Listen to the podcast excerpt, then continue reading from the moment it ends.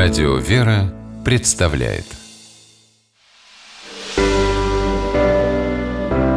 Семейные советы Тутта Ларсен, ведущая программ на радио «Вера», считает, что дети – наши лучшие воспитатели.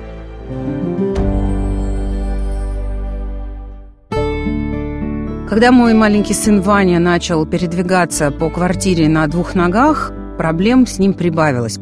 Гораздо сложнее стало предупреждать его желание взяться за горячее, схватить какой-нибудь хрупкий предмет.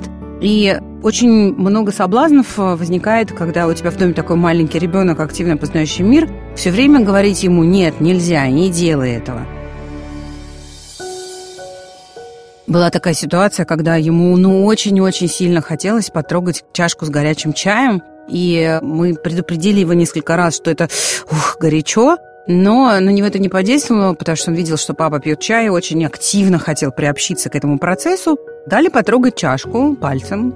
Чашка оказалась горячей, было немного слез, но теперь у нас проблем с прикосновением к горячему вообще нет, потому что достаточно только сказать и ребенок сразу бежит в сторону от этого опасного предмета.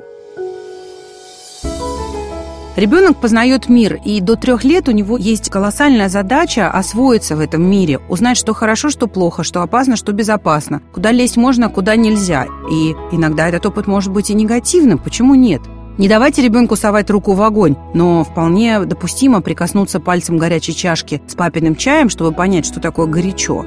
Во-первых, запретный плод сладок, и ребенок все равно будет пытаться снова и снова сделать те действия, которые вы ему запрещаете делать. Во-вторых, ограничивая ребенка, вы таким образом лишаете его возможности получить полезный жизненный опыт, и этот мир для него становится недружелюбным, враждебным и, главное, непонятным. Ребенок не знает, как себя вести в той или иной ситуации. Попробуйте и вы не бояться за ребенка, не запрещать ему, а помогать ему приобретать новый опыт и осваивать этот мир. Пусть даже если этот опыт иногда связан с ссадинами, ушибами, вы всегда придете к своему малышу на помощь. С вами была я, Тутта Ларсон. Почаще обнимайте своих детей. Семейные советы.